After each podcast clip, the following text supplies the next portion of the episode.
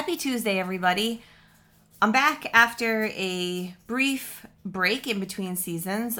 Um, if you listened to the season one recap, you know that we focused during season one, starting in July, on you know preventing employee burnout and also the things we can do for ourselves to um, attack burnout, to prevent it, and if it does start to creep in, um, what we have control over to implement for ourselves to to to tackle that.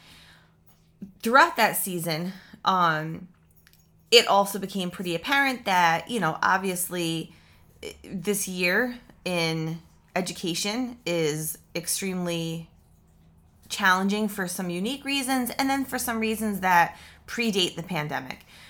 So, season two will focus on hearing from educators on what specifically is challenging this year. So, instead of people hearing it's hard, it's stressful, it's different, we are going to identify as specifically as possible what the challenges are, how they feel, what they look like, describe them. And we're going to do that by hearing from teachers who are living it right now.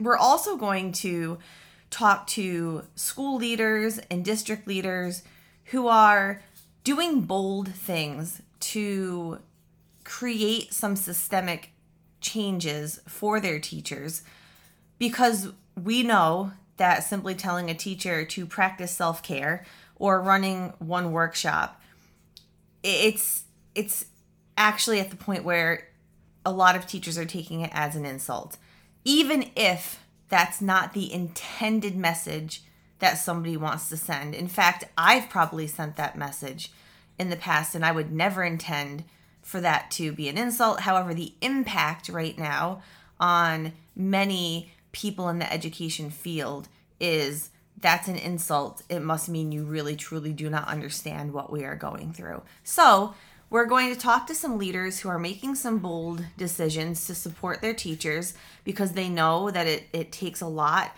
to support teachers but the more we support each everybody and the more we can get support from those who can make those changes the better off we'll be, and then the better off our students will be. So I'm really, really excited for the first episode of season two launching on Tuesday. I have an incredible guest.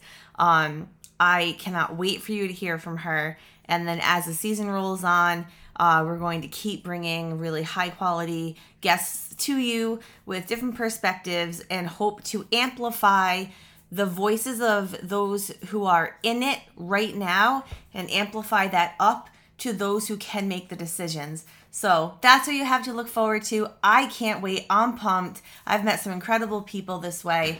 look forward to seeing you next Tuesday. Take care and have a great week.